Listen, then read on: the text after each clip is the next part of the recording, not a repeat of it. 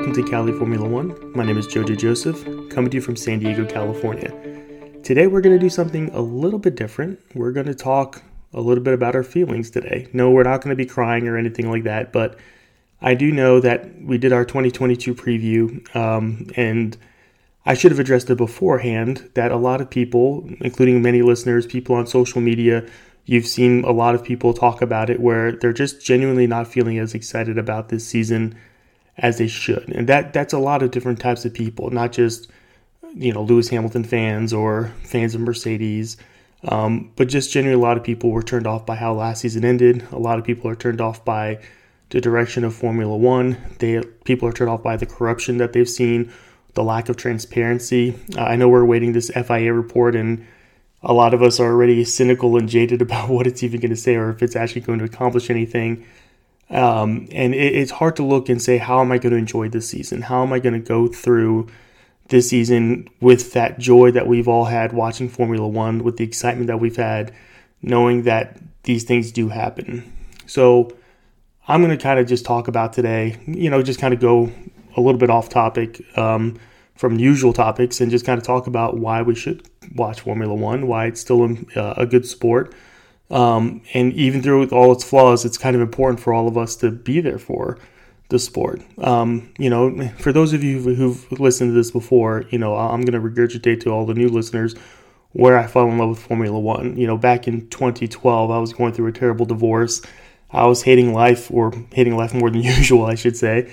And uh, I was looking for a distraction, you know, just because I was going through a tough time. It was like one of those things like everywhere I was going through was reminding me of my ex. Like I'd go into the grocery store and they were playing her favorite Elton John song, and I was like, oh, my life sucks. Um, so I was trying to find some type of distraction uh, from uh, Formula or from life, and stumbled across a documentary called Senna on Netflix about Ayrton Senna. Knew nothing about the guy, and I was like, let me listen to this or watch this uh, documentary, and I was enamored. The opening scene, if you haven't seen it, shows Ayrton Senna driving through the streets of Monaco with the onboard camera looking over his shoulder. And he's completely in the zone. He's driving through this city, and I'm like, they actually race through cities? This is insane. And he's just, you know, he's reacting in a way that I could never react, even with as much practice in the world. And I was just completely hooked. And I'm like, I have to watch this sport. And that weekend, I happened to catch the Chinese Grand Prix. Uh, Nico Rosberg won. I still remember that. Uh, but I was drawn to two drivers. The first one was Fernando Alonso because he was uh, in a Ferrari and everyone was talking him up how he was great. But there was a second driver named Lewis Hamilton, and I looked at Lewis Hamilton and I was like, oh, let me look at him. And they're like, oh, well, he's the only black driver. And I was like, well, you know, I kind of relate. I'm not black, but I, I relate to the fact that he's a minority. And for some of you, that doesn't matter, but for me, it kind of does. And, you know, they talked about his background and he didn't come from a rich background like all these other drivers. And I'm like, I could relate to that. And he had a lot of adversity getting to where he needed to be, and a lot of people judged him. And he dealt with his fair amount of uh, bull, to say the least. His father worked three jobs.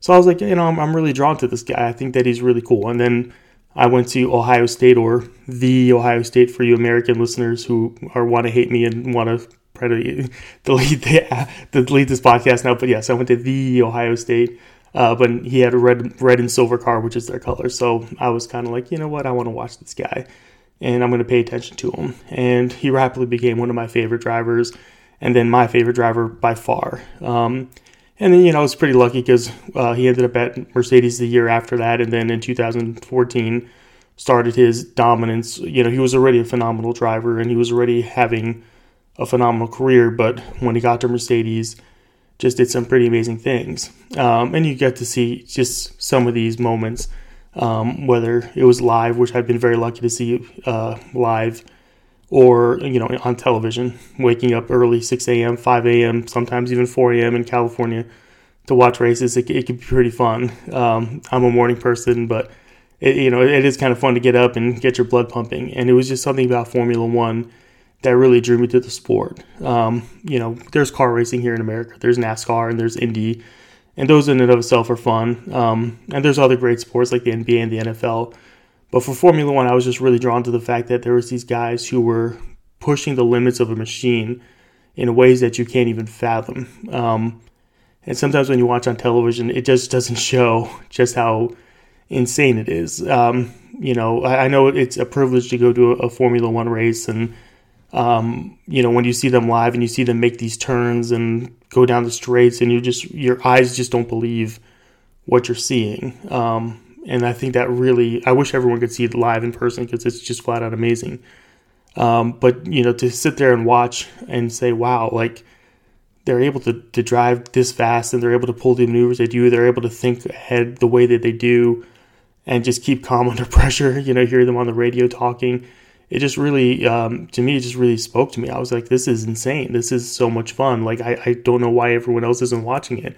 You know, I wish everyone else would watch it. And, you know, for many years, I'd sit there and I'd post stories on Instagram and I would, you know, kind of post on Twitter and, you know, it's kind of like speaking into a void for a very long time. For those of you who are American fans going way back when, you would understand it was like talking into a void. Very few people would actually sit there and be like, wow, this is cool. And even to the point like Formula One didn't even have the social media presence that it did. So I would end up taking video with my camera phone and posting it on on Instagram and Twitter, and people would be like, "Oh, that's pretty cool," but then they're like, "I'm not going to get up and watch this," or, uh, you know, you could just post about it or talk about it, and that'll be fine. Um, and so for me, it was just for a very long time, it was my own little special hobby, I guess. You know, I would sit there and just kind of enjoy it for myself. Um, and everyone thought I was kind of weird, and friends would sit there and kind of be like, okay, that's good for you.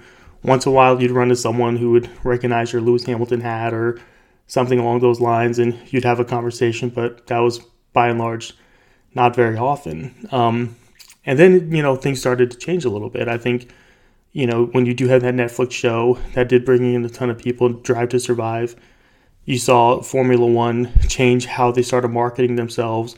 They started doing great social media work. They started including the teams. They didn't used to do that before. Uh, the teams would not be able to show Formula One footage, believe it or not, uh, when they would post stuff. Uh, so there's always this like dearth of uh, of information. It was hard to find stuff on people.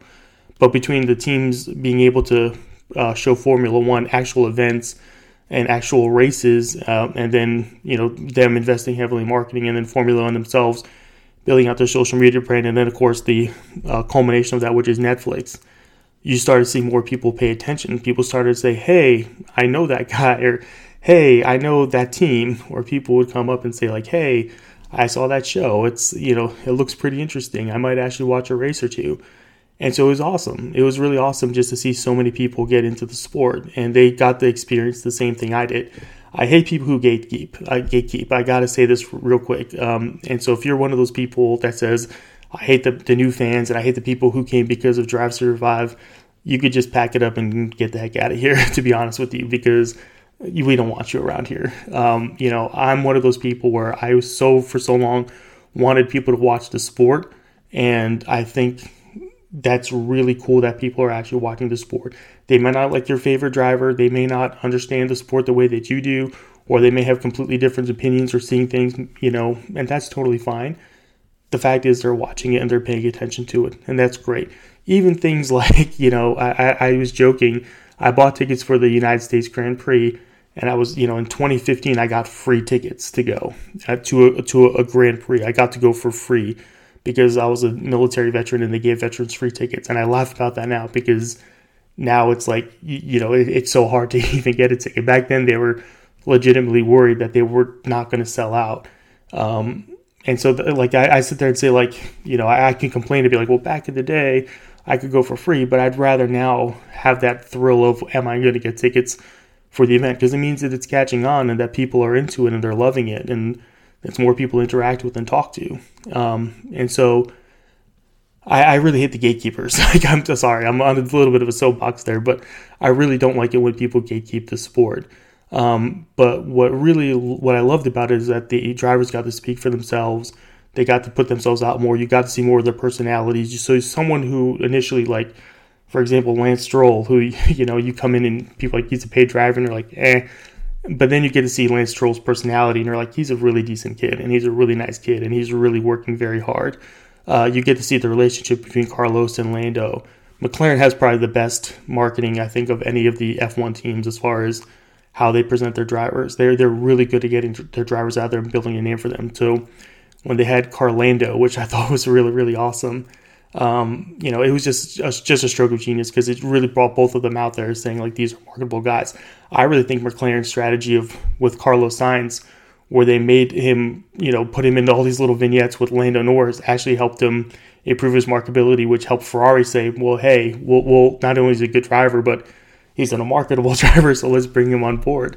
Uh, I honestly think that. Um, and so it's been really cool the last few years just to see things blow up. Now, on, on, a weird side, with COVID, there was a lot of people who were drawn to the sport because they had nothing better to do. And I know plenty of you would watch these videos on YouTube and you'd watch the old races or the old highlights and you'd go and just take it all in because you just needed something to do. That was great. I, am all for that. And I was doing the same thing. Um, so it's been awesome. It's been awesome to bring people on board and to see everything. But then it also gets to the point where things culminate where you actually have an exciting season because I went through the boring seasons. you know, as much as I love Lewis Hamilton, it, it does sometimes you sit there and wonder here to yourself, man, it would be great if he had a competitor. Man, it would be great if there, another team was able to do something. Oh, Ferrari's doing something. Wait a minute, their engine may be illegal. Or, oh, Ferrari's strategy is terrible. you know, oh, Verstappen just doesn't have quite enough just yet this year. Uh, so you do want that want of competition. You do want there to be someone to match with him. Um, and that always works, you know, in, in, any sport. You know, you want to see greatness, but you also want to see greatness challenged to overcome these odds. And I think that was really something that people have been wanting. But I also think that Formula One kind of took that that notion and said, let's push this along. And so last year, Lewis finally got a great rival and a, a, team that really knows what they're doing was able to put together a great package. Red Bull did a great job of getting their car ready. They got a great teammate for Max Verstappen for once. Um, they were able to sit there and be very aggressive about things, and we actually had a proper championship fight.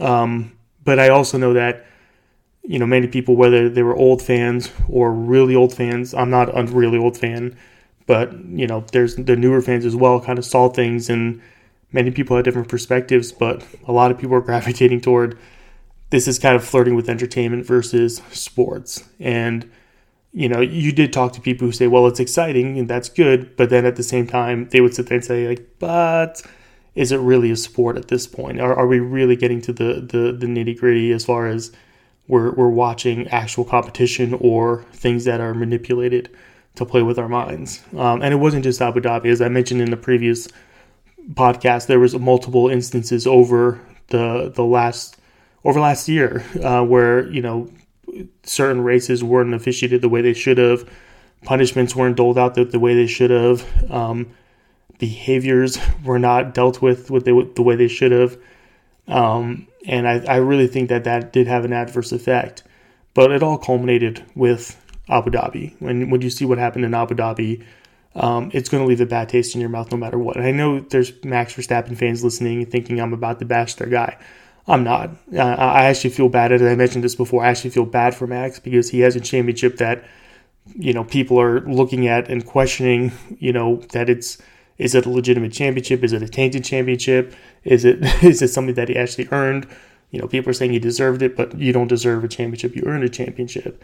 And I think that's really unfair to him as well. As, as, as immensely unfair as it is to Lewis Hamilton, um, it's also unfair to Max Verstappen on the fact that, you know, he's worked very hard uh, and he may not have won it last year, but now that he has won it, it was won under circumstances that leave a bad taste in your mouth. Um, and for many of us, you know, sports is it is an escape for us. It's we get to see people do things that are out of our uh, out of our grasp. You know, whether it's physically or mentally.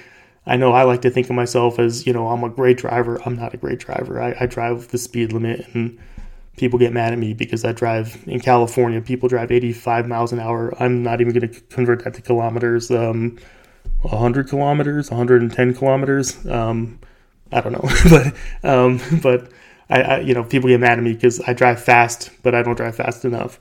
But at the same time, I you know uh, I'll watch racing and be like, yeah, there's no way I could ever do that. I, I find it all inspiring uh, that people are able to do stuff like that. And that's what we return to. We sit there and say, wow, they're able to do amazing things. They're able to do this competition. They're able to compete with each other. Um, but when the when the illusion of um, trans, the illusion of fair play flies out the window, it's hard because you sit there and say, why am I investing my time and energy? And I'm one of those people. Uh, after Abu Dhabi, when I watched the race, um, you know, I settled in like many of you, nervous and scared, even, you know, and just kind of what's going to happen, you know, just trying to sit there and wonder, like, you know, was that first lap legitimate? What, you know, was the scrapping that was going on, the chirping going on, was it necessary? Um, but at the end, I sat there and told myself, wow, this is a pretty amazing season. Uh, Lewis is going to pull it out. Um, it sucks that this is going to end under safety, a safety car, but it's going to end under safety car. But it is what it is. Max will be back next year, and this is going to be the beginning of an amazing rivalry between two drivers and two teams. It's going to be phenomenal. Um, and then the safety car incident happened. Um, and I, I, you know, for me, I just sat there kind of like with a wait, what? you know, like I'm, I'm not going to be the foremost expert on things. I don't claim to be the foremost expert on things, but I also sat there and told myself, wait, this isn't right. They're not doing something right here. This is not right. Um, and that feeling where you see um, it, it's you know that in that cliche of watching a train wreck happen in slow motion, where you see you know some of the cars unlap themselves, not all of the cars, and then you see you know Max kind of almost overtaking Lewis, and then they take off and is on dead tires, Max is on fresh tires, and you just kind of sit there and you look and you just say like, "Am I seeing what I'm seeing? Like, is, this doesn't even make any sense. This doesn't even seem like it's actually happening." Um, and then you know the end of the race happens. Max jumps out, he's celebrating. Lewis is, you know, um, a much better person than most of us, to be completely frank. Um, you know, both their fathers are involved. You know, fireworks, people are cheering, and it takes you a minute to understand what's going on. For me, I just kind of sat there in silence, and I'm like, oh, I'm gonna go downstairs. And my parents were actually visiting, and I went downstairs and had breakfast and talked with them, and then took her to the airport. I told myself I think I need to step away from this for a while, and um, just because for me, I was telling myself like you were trying to find something wrong, like. You're, you're, you're pretending something wasn't right when the reality is you can't accept the fact that he lost. That's got to be a Jocelyn uh, you know that's what it is. You're you're you're looking at it and saying there's got to be an issue here that you just didn't understand and you're just upset about it. So just walk away for a little bit. So had breakfast with my parents, uh, hung out for a little bit, took them to the airport, dropped them off, and the minute I dropped them off at the airport, I looked at my phone and you know I just saw people saying like, "What was that? That was wrong. That was completely wrong." And that's when I blew up. I'm like, "Are you got to be kidding me? I knew it." Um, and that's when you know you, you just jump in and start trying to realize what's going on.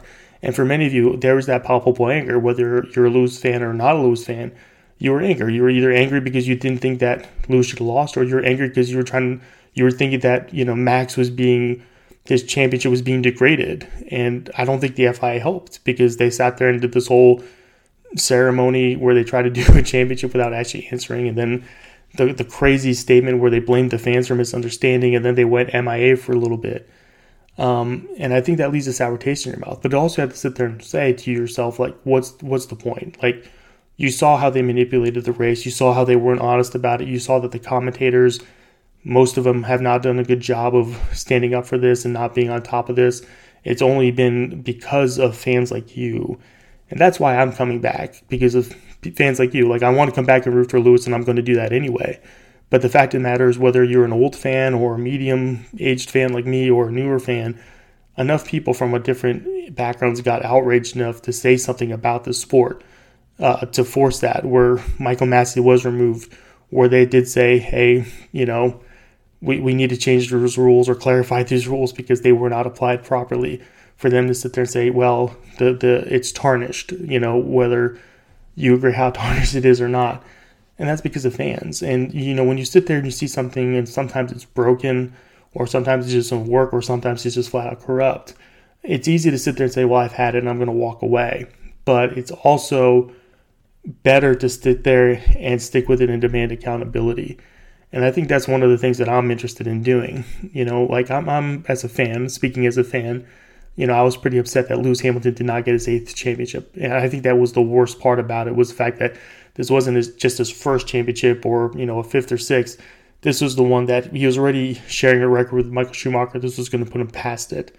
And, you know, for me, that was very hard. And, you know, I'm not one of those people that comes around saying, well, he'll just get eight next year because I've watched this sport long enough to know that it's just not as easy as saying, well, he's going to have a good car and he's going to win. That's especially nowadays with these new regulations and new cars and everything, and talented drivers. Um, it's it's not going to be as easy as you say. So, you know, I have it in my mind there is the opportunity that they may not happen. He may be end up staying tied with Michael Schumacher forever, you know, and that's something you have to maybe deal with. But I also sit there and think that it's probably very good to come back just because you want this sport, you love to be a better sport.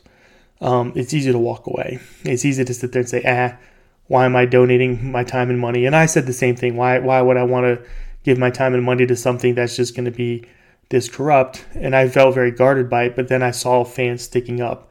In this age of social media, it is very easy to sit there and push for changes. And we saw that. Um, let's be completely clear the FIA tried to sweep it under the rug they try to sit there and say, you know, we'll put out this statement, we'll blame the fans, we'll sort of get to it, and then we'll just kind of punt it, and you know, uh, we think that it'll eventually go away. But people pushing for it and pushing for it and pushing for it, and going after these pundits, and I say going after, I mean like calling them out.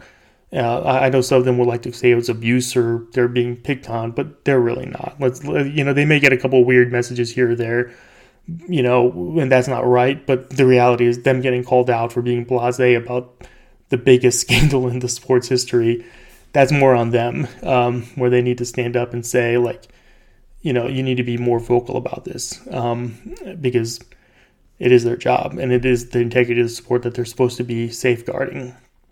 So, but yeah, when you see the fans be able to to bring this up and all of a sudden you see these things trending months after it happens, and you start seeing conversations happen in news organizations carrying these stories saying like, by the way, you know, hey, you know, we haven't forgot, and that's because of fans bringing it up. It's fans like you, a lot of you listeners who have been very vocal about you know fighting for this. Um, and for me, when you, you know, when you do see Lewis Hamilton and some of these other drivers when they stand up and say we're going to speak out and we're going to take a stand, it's comforting to see their fans do the same thing relative to the sport, saying they're going to take a stand and they're going to speak up and, and, and come through. So for me, that was a big inspiration for me to see a lot of people fighting for Lewis Hamilton, fighting for the integrity of F1, fighting for accountability. And for me, I sit there and tell myself, like, you know, I don't like the fact that people get fired. Um, you know, I don't revel in it. But it also, for me, shows that a change can happen because people push for it. And so you know, while I'm not 100% over the cynicism just yet, I am cautiously optimistic that maybe you are going to move to more transparency. It isn't going to happen overnight now. we're probably still going to have a couple controversial things we're going to be talking about. Definitely this season for sure. We're going to see some team principals who are going to piss us off with their comments. We're going to have, you know, drivers who are going to, um, you know, irritate us. Uh, and we are going to get in, um, we're going to get uh, inconsistency from the FIA as, as they struggle through this. But I think it's important for the fans to push through on it. Um, and that's, I think, why I'm coming back uh, this year. It, it was hard. I'm not going to lie.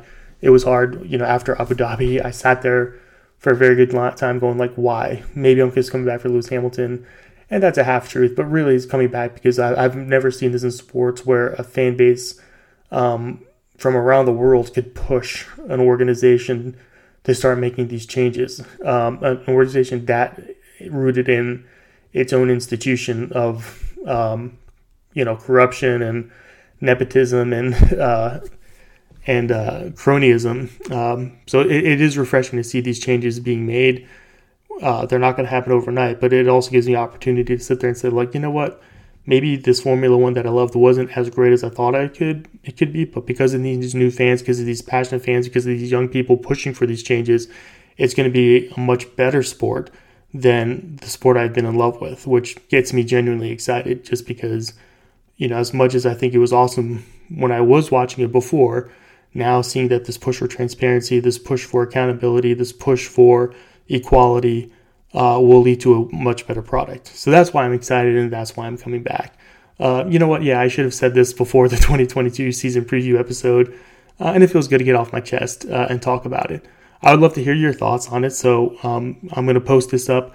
We do have a new YouTube channel as well, so that's going to end up on the YouTube uh, channel. So I'm going to use the typical like, comments, and subscribe on the YouTube channel. I would appreciate that. The link is going to be in the description for this podcast. We have the new website, CaliFormula1.com. Um, Make sure you let everyone know and definitely share this with everyone. I, I know I say that about every episode, but I know there's people who are genuinely not excited or feel jaded by this season. So definitely feel free to share this with them um, because I think it's good for them to, to process it and talk through it themselves and um, and definitely send feedback as well. Like I said, go to CaliFormula1.com. You could email me directly, and uh, I'll be I'll be able to talk about this uh, with y'all. Um, thank you very much. I look forward to talking to you on Sunday after we get done with our first race of the year. Have a good one. Bye.